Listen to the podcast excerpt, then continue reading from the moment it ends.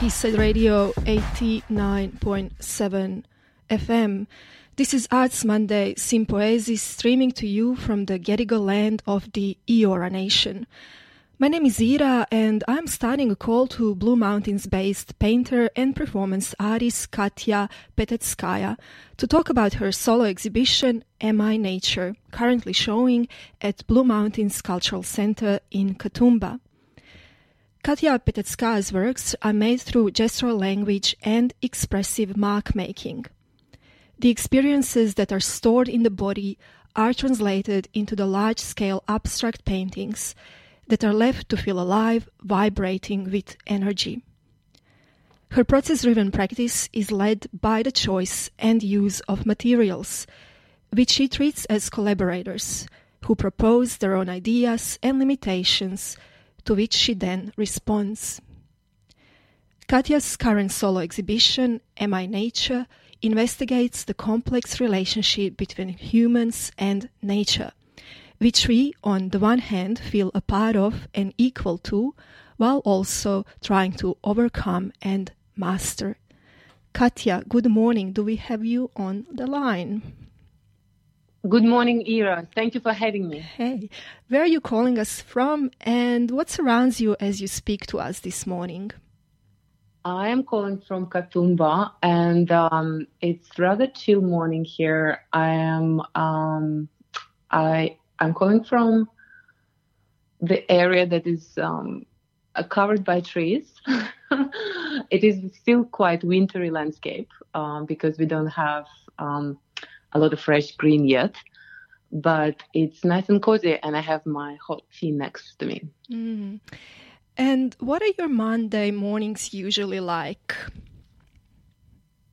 I I don't think I have a different Monday to Tuesday to Saturday. I feel like um, it's as, as that's what I observe also um, among my artist friends. It's like it's life is it's just work and play. It all comes together. Weekends and weekdays um, are not really separated. I mean, you work a lot, and and um, yes, Monday usually I start with um, I, I try to um, you know like every other day I would spend maybe a few minutes just uh, warming up my body for the day with some yoga exercises maybe and then having very short uh, meditation, about maybe 10 minutes. And um, yes, I'm getting into it. and are you normally a morning kind of person or a night owl or something in between? And when do ideas tend to come to you? What time of the day? It changes. I used to be a very late night person, and uh, 2 a.m. used to be my favorite time. Mm and that shifted. So I think, but I'm not a morning person. I'm I'm half asleep and still dreaming, as you could probably guess. mm. Speaking yes. about dreams, do ideas yeah. ever come or inspirations ever come to you through dreams?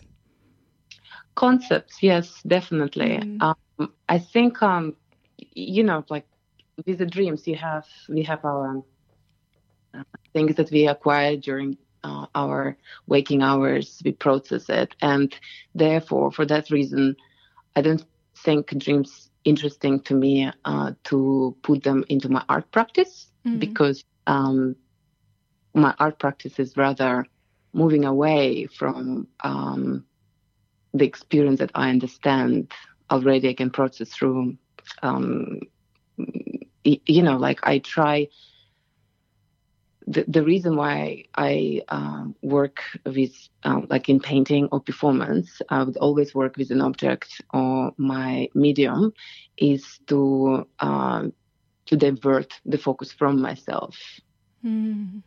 and inviting collaborator to create new knowledge. To me, what I already have is it's interesting to some extent, but also not. mm-hmm. mm. If can generate it in my mind an image, it already exists and it's not interesting for my art, therefore. Mm. Yeah. However, the only tool that we really do have as we move through this world is our body and the experiences that are stored in it. And then at the same time, you're aiming to escape the logic of those experiences or the immediacy of them. But body is, is the tool that you use as an inspiration for your work. Absolutely. Um, body is um, is there, and um, and I guess what I'm also interested about the body is how much I don't know about it. Mm-hmm. So when you think about it as a tool, but also as medium, particularly, you realize that um, there are things that needs to be discovered. It's the same thing as I work with painting. Work with painting um, is how it responds and reacts, and uh, listening to it, and um, the same thing with the body. And body is such a incredible tool because um, and medium because it changes all the time. It's never the same. Mm. And it holds a lot. And, um, you know, this being able to see it from from new perspective, that's that's exactly what I'm going for in my practice. Mm. In uh, the interview that you recently had uh, with your curator at Blue Mountains Cultural Center, Haley Zena, I hope I'm pronouncing the name right. Point um, yep. You mm-hmm. spoke about this uh, emptying process, a process of emptying yourself, so you actually can achieve this state of non-habitual or non-preconceived. And you speak about it in terms of ritual. Uh, you spoke earlier how you start your days with meditation, which connects you to that more intuitive part of yourself. So, yeah, tell us a bit more about this process of emptying yourself and the ritual you go through in order to approach your work. Yes, absolutely, absolutely. Um, so, emptying of the body, it's um, it's it's of course it's a technique that's been used uh, by many artists. Particularly, it's used in Butoh and, uh, you know, creating this emptying body, there are different techniques in performance art. People use, you know, you can cut different senses um, outside, you know, like smell, uh, touch. So you explore uh, things through uh, new experiences again. But also, I think, unlike, for example, unlike Butoh in performance art, we, um, well, some performance artists would be interested not in a passive body, but the body that also like has self-consciousness, intellect, and desires. These are not thrown away. We look at them as our medium again. Mm. But to be able to do that, you need to empty the body. You need to dissociate to some extent to be able to see how it works and what it can propose as a medium. Mm. So, emptying for uh, you is a process of distancing yourself yes. from the body. Yeah. Mm, you're not speaking of emptying in terms of, I don't know, maybe uh, fasting or physical emptying, but more of mental emptying or even emotional. Exactly. Uh, asking yourself, what is it? What is it? My body. What is it? Mm. Um, and and um, it's a very similar process how I would work with uh, my material. I would uh, basically um, you know, try uh, to get away from the cultural codes of what I know about it before, what I learned. And um, yes, to some extent, people say like it is impossible to do, but mm-hmm. it's definitely possible to try. And the journey discovering when you try to strip away the preconceived meanings and ideas that um, we have um, in relation to certain um, objects, maybe that we work with, Mm. It's interesting, but the same thing comes with the body, like uh, removing how I um, hold my body, the posture I hold, um, mm. the gesture I make, the trauma that my body has experienced. That's what um, I think creates in painting, for example, an interesting mark, an mm. interesting move, mm. interesting decision making. That awareness for example, of um, limitations of the body. When people, uh, some artists experience physical pain or limitations, and they use it as their painting method because they're so aware of it that it becomes part of their painting process. Hmm. Like disappearing eyesight, for example, or uh, weakness of the hand. Um, you know, like of course, it all affects um, the ability to paint, but it also poses a lot of new opportunities. Mm. You're on Eastside Radio 89.7 FM. This is Arts Monday Sympoiesis, and we are in conversation with visual artist and performance artist Katya Petetskaya, who is calling us from Blue Mountains, where she currently has her solo exhibition, Am I Nature? Katya, you just mentioned the posture, the gesture, and when you paint, you actually do engage your whole body. So there is a posture and the gesture, and your paintings are described as gestural paintings. So, could you speak a bit about the technique that you use to make those paintings? I know that the canvas or the medium that you paint on, uh, the surface that you paint on, is placed on the floor, so you paint from above, for instance. Um, yes, painting from above is um, is important and um, it became important because uh, first uh, floor space is probably easiest to find mm-hmm. um, i paint quite large scale and um, walls um, could be difficult but it also that uh, through my work um, as an arts work i spent uh, quite a bit of time in remote indigenous communities and observing people wor- uh, working on um, you know, sometimes on dirt, sometimes on um, like floor in, in an art center, and like people paint a lot on the floor, and that it, it becomes such a you could see it as a, such a natural um, way of doing it. Um, it was interesting to me when I found that uh, Jackson Pollock, for example, his idea of painting and uh, putting his work on um, on earth mm-hmm. on the floor was came from um, seeing you know works by indigenous artists uh, working with sand for example and he was talking about how being able to come from painting from every side you can disappear in the painting and mm. and you lose you you lose um, the feeling that you're painting because um, so it helps you to forget mm. the painting um, and I think I can really relate to that. Mm-hmm. So the floor has been always important. And some of the works I I also experimented painting them in the air with a harness. Mm-hmm. So I um, because gravity is such a big part of life, mm-hmm. it's so limiting, and that was really interesting to me to explore at some point. Um, so, so yes, uh, it's the speed of the move changes, uh, the character of mark making changes. Then you extend also your medium is not only the paint, the rugs you're painting with the brushes, um, you know, hands and parts of the body, but also the harness. You become aware of the harness, and it's um, you know it has limitations it pains you it's um, you cannot stay in the harness for a very long time it um, blocks their blood flow and it, you can literally become sick so all of this is it's a very um, you know the sensations that going through the, they direct the movement and that's interesting to explore mm. so when you say uh, with a harness does that mean that you paint from below and the surface is above you is that what you have in mind um, the surface is on the floor, and I'm uh, attached to the ceiling. Oh, okay.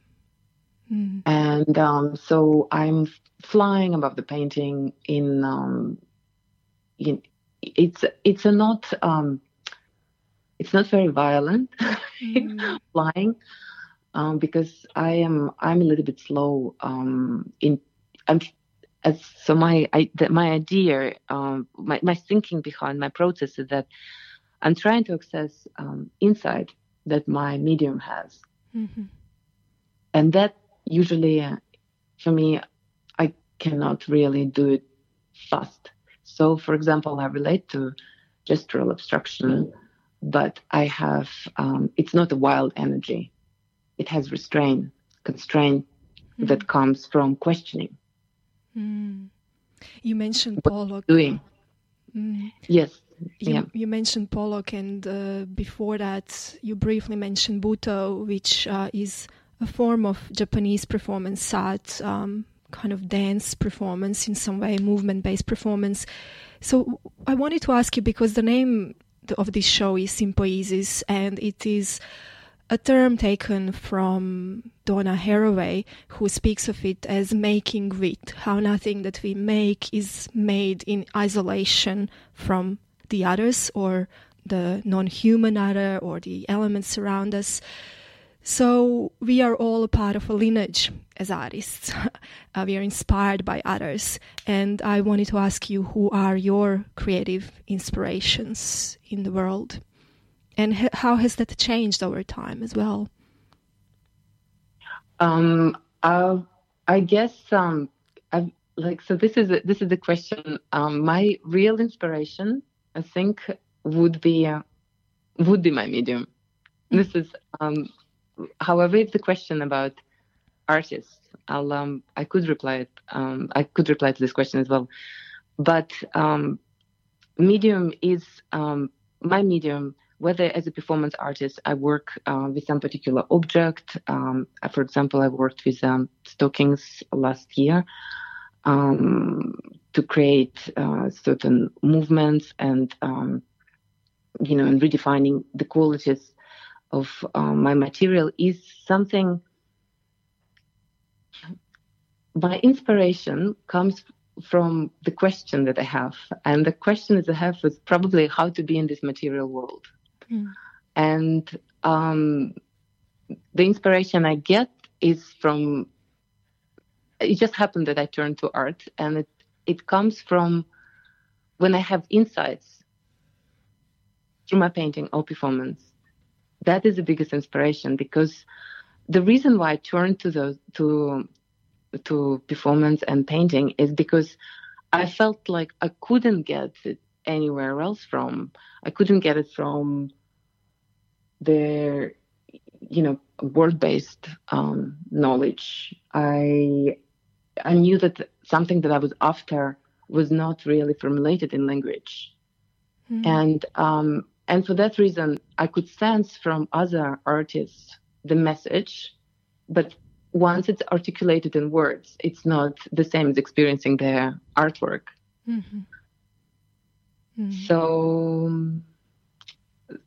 so I don't know if I'm answering your question. No, you are. You're speaking about um, a process that you create through, mm-hmm. and this is the choice of the tools, painting tools, and materials that you will work with, and then you treat them as collaborators, which inform what will be made through their own ideas and limitations, as you say. And I did mention canvas, but I also imply that you use other surfaces to paint on. So there are aluminium or synthetic paper. And one of the questions I did have is why do you use all these different surfaces and what does each offer to you? How do they change the process? Right. Um, I think synthetic paper came as necessity.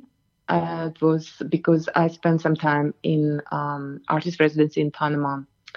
And uh, before going there, in indigenous community, Kuna people, these Kuna people. So I, before going there, I was told that it would be very humid and I probably won't be able.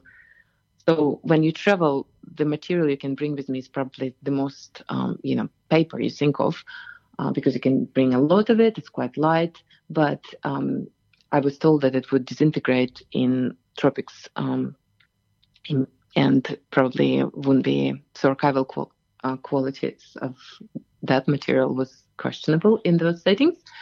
And I researched and I came across Yupo paper as um, something that could uh, be used in those settings. And it was um, it was my first encounter with Yupo, and um, and then also I guess I relate to synthetic material because to me it's some there's some parallel with um with human because um we are so removed from nature through transformation mm-hmm. processes. You know, we come from nature, but we are so like you know transformed, transformed, and we almost like you know like more and more. And the same is with um, synthetic material that is after this endless transformation process. Um, we it's still you know made of nature, but it's nothing like could be found initially, you know, before uh, human impact. So that was um, beginning, and and aluminium is um, it was something that I just wanted to try. It's also a bit punishing. It's heavy. and torturous in a way to prepare it to, you know, um, the edges because it it could be quite sharp if you you have to treat it really well. Prepare surface of aluminium to be have archival qualities. You have to spend quite a bit of time on it, and um, yes, and and that and I'm trying to embrace more and more this um, the pain of the of the material world that can happen. You know, it's um, it's something that and transcend it. Mm. So yes, I guess um, that was that was the thinking behind um, choice of material for that exhibition. Mm. Um, it's interesting this mention of pain, torture, discomfort. It's not unusual that artists want to put themselves in these discomfortable, uncomfortable positions.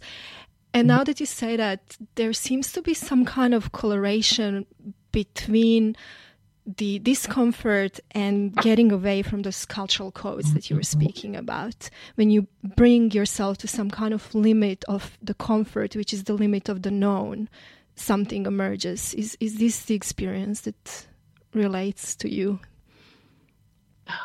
Um, Ira, would you be able to repeat this again? Yes, yes. So you spoke about torture and discomfort as something yeah. that you're interested mm-hmm. in working with. And then earlier you spoke about wanting to get away from cultural codes, from the norm. And I'm curious yeah. if there is something in relation there that through this discomfort and pain and torture and putting ourselves in unusual situation, I suppose, that we are able to get out of the habit. Yes, yes. Um, it's it is um, it is definitely a, like a constant play between comfort and discomfort, and um, I think it's something that um, drives a lot of people to create work. We see um, it it's it's also a chaos because you know the um and finding meaning in chaos it's very um uh, it's Deleuze. Um, it comes from Deleuze, I guess, uh, some of his writing. Um, I also, um, you know, just remember Barnett Newman's comment. He was like, you know, confronting chaos is chaos is what um, links all people. I think he said that. Yeah, confronting chaos, that's what links all people. Mm-hmm. Um, so chaos as discomfort, but also, you know, and finding meaning in chaos is something that, um, you know, creates a temporary comfort, comfort for, um, for us. And this is very much the process of painting. Mm-hmm. Like you create a mess, like you create a mark, you get lost. It's chaos and then you have a choice to find a meaning in it and yeah mm. i think um there the comfort comes from finding a meaning but then the discomfort is so important because it's it's also like it's you know assertion of being um mm it's it's that's when um, things shift. I think I, th- I think I, I'm, I'm I'm a little bit maybe I'm aware that I am a little bit scared of comfort mm-hmm. because um, comfort could be dangerous. One of my first performance works were about exploring the the, the comfort and uh, their. Um, I was trying to preserve a, um, state of comfort. I was sitting in a chair and I found myself in a very um, peaceful, beautiful moment. And then I trying to hold that moment for the full working day. It becomes like a job to hold the comfort. So, you know, and what happens mm. in the process. And why is comfort dangerous?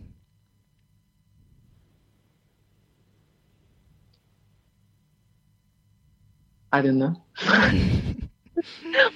I don't know completely as it is, but um, I think um, are we comfortable at the moment in our like existence as humans?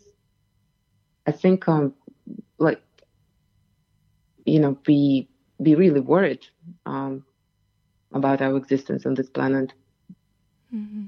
and at the same time we have great discomfort, mm-hmm. material comfort to some extent that we have had. Yeah. I think the comfort can make us lazy. And as you say, there is a shift that happens in discomfort. And that shift can be powerful because we are changing status quo, which, especially these days, is not necessarily what we want to preserve the status quo of the things as they are. But if we are comfortable, we are less likely to actually go against it, I guess. I mean, revolutions do come from discomfort, from the edge. Um, yeah, so, and, and, the habits, we, we continue with habits, which, you know, there is a use in habit, of course, it helps, but lots, a lot is lost in the habit, I feel. Our perception is lost. We don't see anymore, we don't hear anymore, um, we don't feel anymore if we are just moving habitually through this world. Absolutely. It's like the state of nothingness because nothing happens in the comfort zone. And in it's the the, the it's a balance. It's the, that's that's why it's you know the chaos comes back to painting so much um, because it's always and and you know in in finding meaning uh, because the only choice you have to have a meaning or not to have a meaning and if you choose to have a meaning you can also you know you you you need to like if you choose to have a meaning that memory that of chaos have to stay mm. In, i'm talking i'm actually talking about the painting process and that's how it looks when i paint because um yes i it's it's um the chaos is super important to us access this creative energy to find new things and, and and but then to realize that it's something new and found it's like it's a meaning but then if it's too much meaning it becomes stale and and lifeless so yeah the balance between mm. those you're on Radio 89.7 FM. This is Arts Monday Sympoiesis. My name is Ira, and we are in conversation with visual and performance artist Katya Petetskaya, who is based in Blue Mountains and currently has a solo show, Am I Nature, at the Blue Mountains Cultural Center. Katya, you just mentioned stale and liveless, and one of the things that you try to achieve or aim to achieve uh, in your paintings is a living image where painting is never fully formed but keeps pulsating with that vibrant energy. Can you speak a bit more about interest in that and what effect does that have? Why is it important to preserve this uh, living image, a live image? Mm. And um, how do you achieve it as well? I think this um, this comes from um, understanding.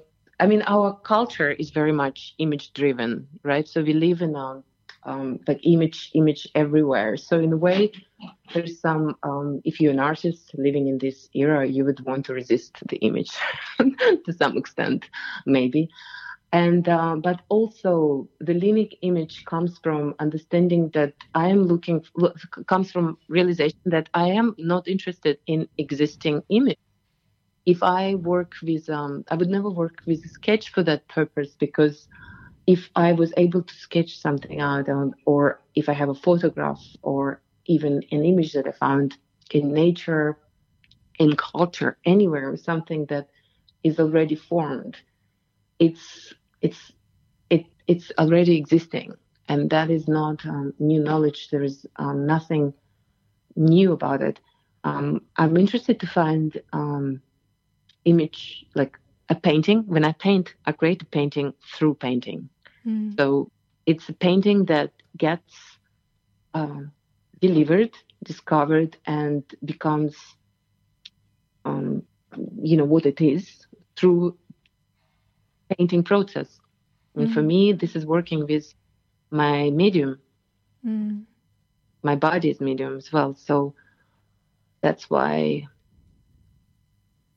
um, that's why I think it would be a, a, living image because in this way it will never quite finish. It's also you know as as we were talking about this um, uh, like you know chaos creating creating meaning and then changing it and changing it again. So um, so that's what makes it living, I think. Mm. And then you also uh, want to like the paint doesn't dry completely by the time you put it on the wall of the exhibition, if I got that right, to kind of keep making itself? Uh, yes, I try to prolong. Um, I use um, I, I, paint with both with oil and acrylics painting uh, paint, but um, if, I work acrylic with with acrylics, I would uh, try to ex- extend the life of like so for me it's important that the medium stays wet for a very long time. So while it's still um, flexible i um, can manipulate it and it can manipulate me. Hmm. And the viewer as well right because yes there is this third element that comes in the, the another body a body of a viewer that engages with the work after Absolutely. you have engaged Yes, yes, it's important. Mm. And, and one thing that comes to mind there is uh, one thing we maybe haven't mentioned yet, um, but I'm imagining that the listeners might already be considering is that these paintings are actually a very large scale. They're a human body scale, which makes them quite immersive for the viewer as well, for the audience in the exhibition. I- I guess they are. They're a bit um, large human scale, so they're about maybe 220 um, centimeters uh, high, and and some of them, most of them, but some of them are larger and some are smaller. Um, I think that was maybe an intention to. When I put the exhibition on, um, with the help of, um, of, of, I was I had great support of installers because I it was it was difficult and also um, Hayley Ponton is a very very um, amazing curator. So she helped me to curate um, the show that it, the ideas could be presented, you know, in the most clear way. And um, but when I put them on, I remember like I had this feeling of um, wow, feel a little bit naked because there's so much of me in and, and, and it's it's it you feel it a lot but uh, every time you you have an exhibition i'm sure a lot of people can relate to this but that time kind of felt a little bit for some reasons it felt more than the others mm. um yes i yeah and how did you then what did you do when you confronted that feeling? Did you pare back or? You just just had to sit with it, mm-hmm. and um, you know, I was painting it to share. I wasn't painting it to destroy this painting or um, to hide it. It was um, it. There was certain insight that uh, I discovered with my medium and my body. And that insight is, you know, as an artist, I feel like I want to share it. Mm. It's all, it's a lot about sharing. I think I, um, I would, I don't know if people would be creating art if it wasn't about sharing. Mm. I'm not sure. Maybe we would. Mm. Yeah. That... But it's a, we are very, we, we we have this um, I, I really do um, I, I actually do believe in humans and and think there is um there's a, this it's our feature we want to share with each other mm-hmm. it's like urge especially if you find something we want to share with others our pain but we also everything that we discover that is really good we mm-hmm. want to share and um yeah now that you mentioned pain and good um the other day you and I had a brief chat, and uh, you were telling me about the beginnings of performance art for you, which did come after the visual arts and maybe about eight years ago. And one thing that you said is that when you paint, when you go in the studio to paint, you are usually in a good mood, happy, and that performance art, on the other hand, allows you to purge out those more heavy, disturbing emotions. If I got that right, right please feel free, of course, to correct me. Uh, but if I am right, and I was curious, um, or if I did understand you right, I was curious, you know, what is it about performance as opposed to painting that allows you to go into these darker territories? That's right. Um, we talked about it a little bit earlier, um, and um, um so when we do like in performance work, I um, I can work um, when I'm able to empty my body and I can work with the feelings that I'm going through. Like, as my so, so as uh, as my medium again, mm-hmm. they're not. Um, I they're not possessing me in this way, and I'm not um, possessing them. It's it's more like I'm able to transform it. It's an it's an asset. It becomes an asset that um,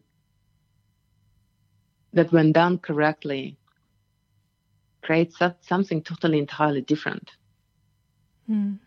I mean, like a lot of performance artists talk about, you know, the transformation is all you really go for, and and um, yeah, when uh, you succeed, that's what happens. Like that's what happens. It's um, that um, transformation is um, usually has an impact on my life. And and it always comes up as a very interesting result if it happens yes. Mm. and then given that with painting you tend to be in a bit more cheerful mood how does that cheerful mood translate in the choice of color that you work with Mm, I don't. I I don't remember saying cheerful. Yeah, no, that's my word. Sorry, you just said mm. you feel mm-hmm. happier when you paint.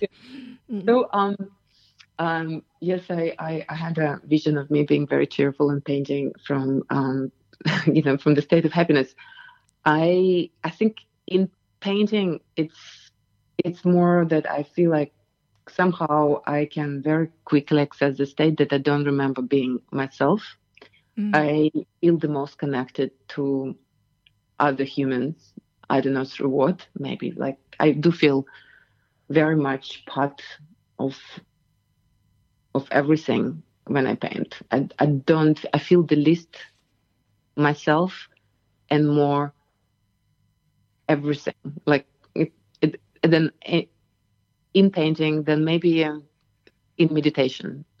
it's like this is probably the um, the closest when I read about this oneness with the world, right? So this is the closest experience I have. It's when I paint.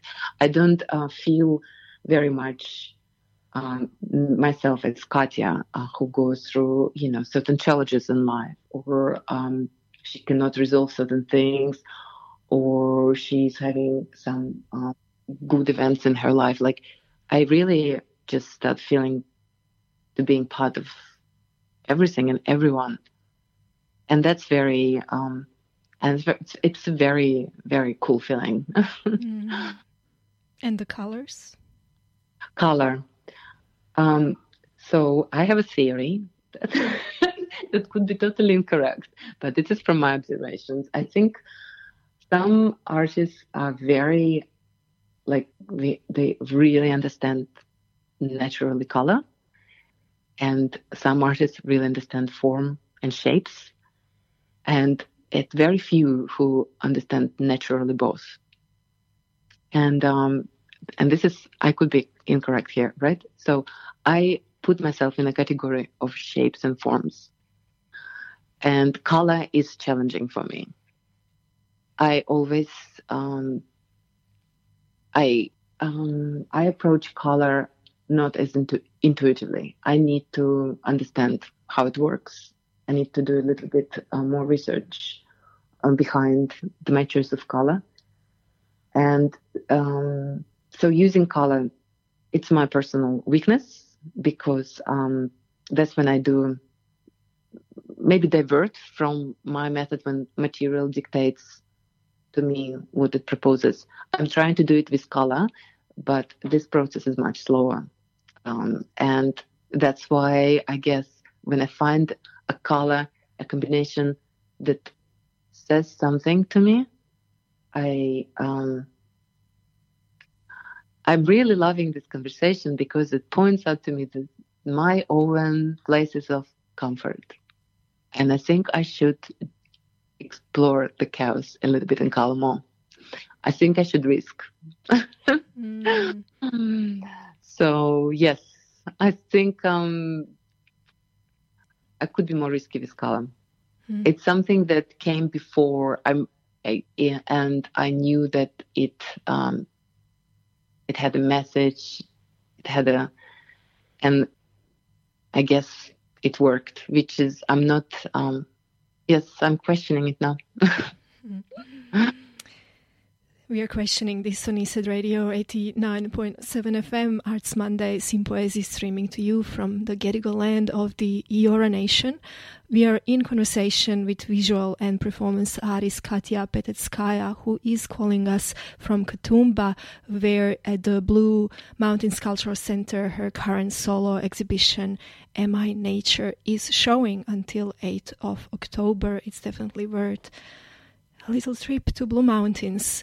So, Am I Nature is a philosophical framework of this exhibition.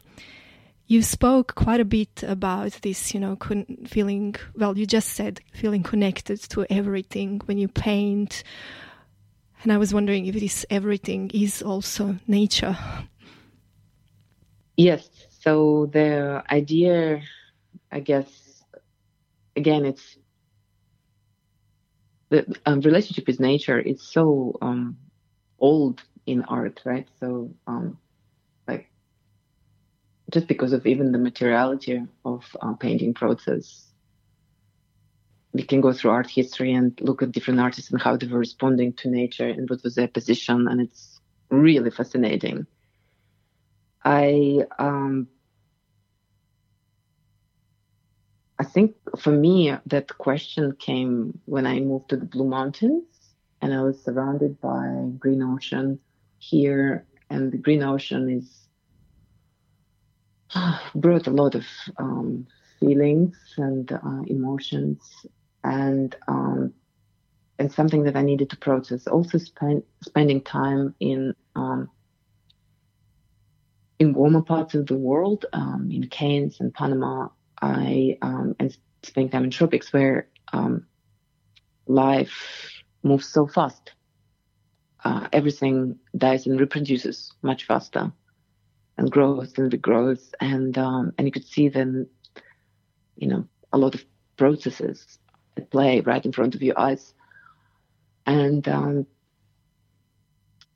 and that's in parallel with um, lots of conversations we ha- we all have all around us how we are all about, you know, the potential extinction and um, why we're so out of balance. And and yeah, so you wonder why is it everything is so in balance on Earth, and so why are we so out of balance? What is it like? What, why? Why? Um, what's a you know, if we are made of Earth, what program drives us to be so out of harmony and balance with the rest. And, you know, some would say, yes, it's, um, um, you know, it happens and then it gets cor- corrected. And in terms of um, time, it will be corrected. And, you know, like, I guess that's the biggest question maybe one would have as a human. what what, what is it? Where did uh, where did it go wrong? Why are we creating so much discomfort in search of comfort on Earth? Mm. And this connection, I think you're speaking about this connection from nature, actually, that we are programmed to, as you say, programmed to seek in some way. I think you were telling me the other day, or maybe I read in, in one of the interviews, that, you know, on the one hand, we feel a part of nature and equal to it, same or we are nature, as we say. But then on the other hand, we do everything to master it, to overcome it. And you use analogy of wanting to prolong life, for instance. Um, yes.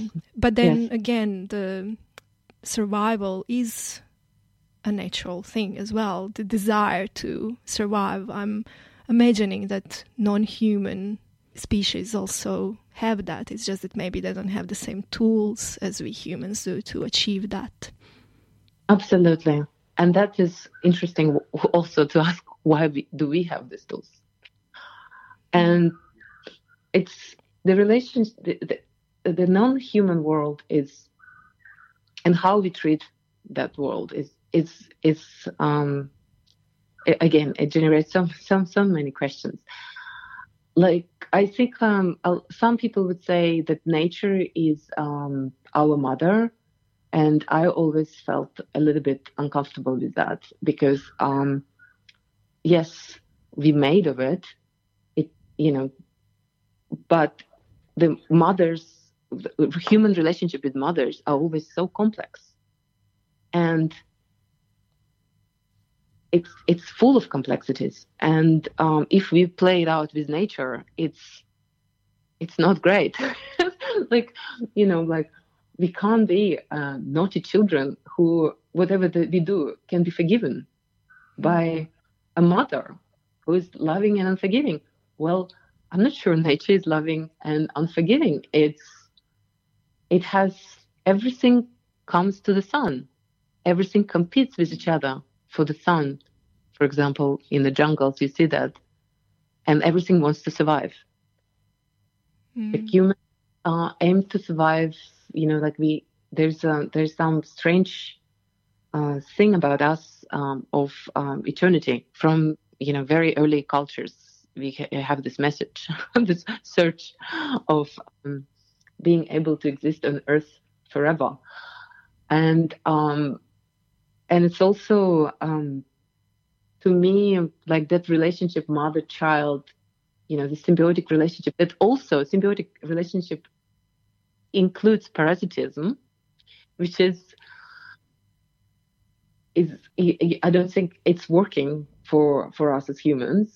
And um, you know the another relationship like in some indigenous cultures they treat being on earth as um, as guests you know. So and being a guest is um, I think it's much better concept because it implies some generosity and, and like gift exchange and reciprocity and respect, like like a lot of a lot of respect, or um, and also knowing that you'll be respected as a guest. Mm. So so I um I guess that's what I am um the, this thinking. And as I said, like my process is all about how to be in this material world.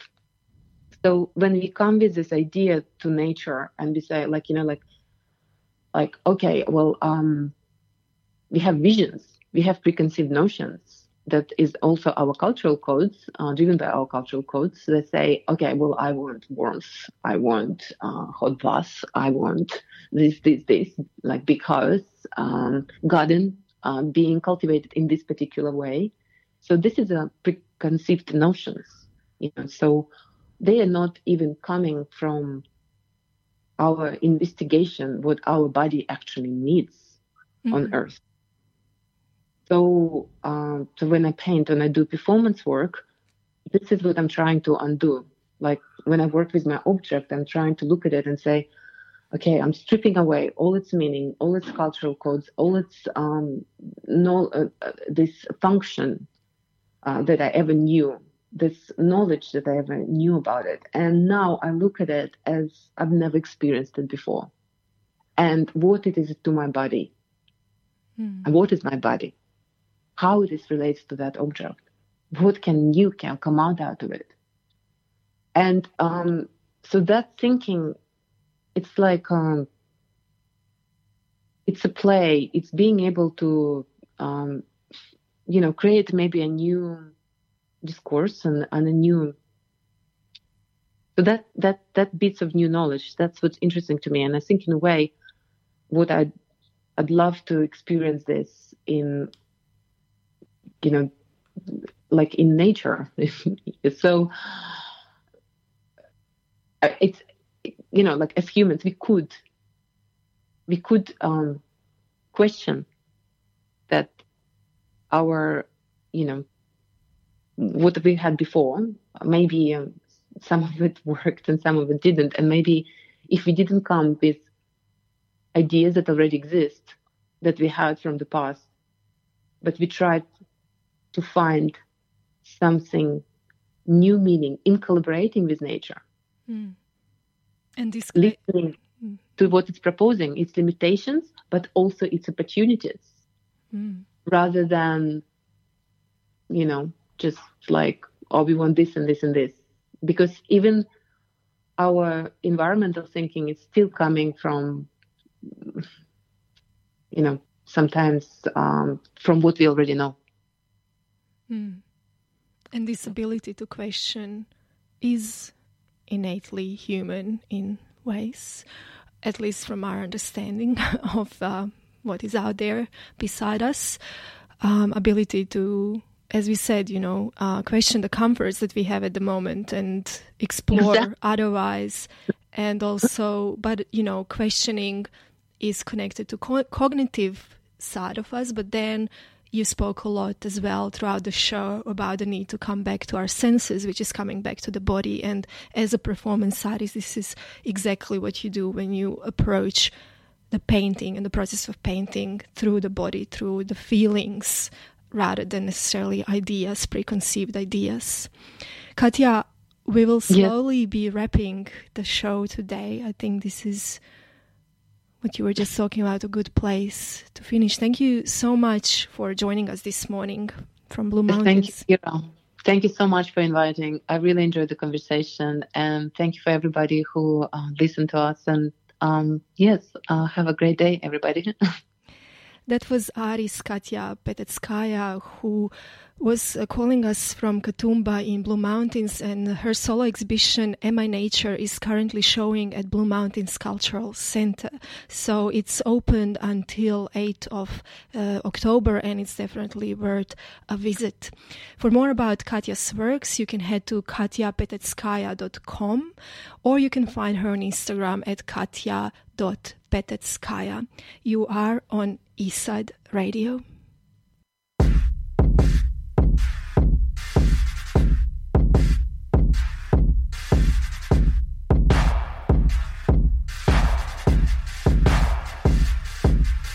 Crisis.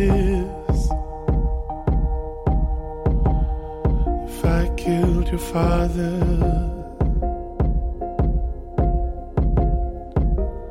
with a drone bomb. How would you feel?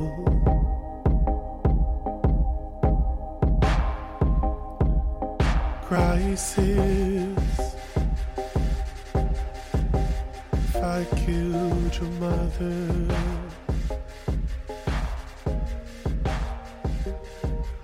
Drone bomb.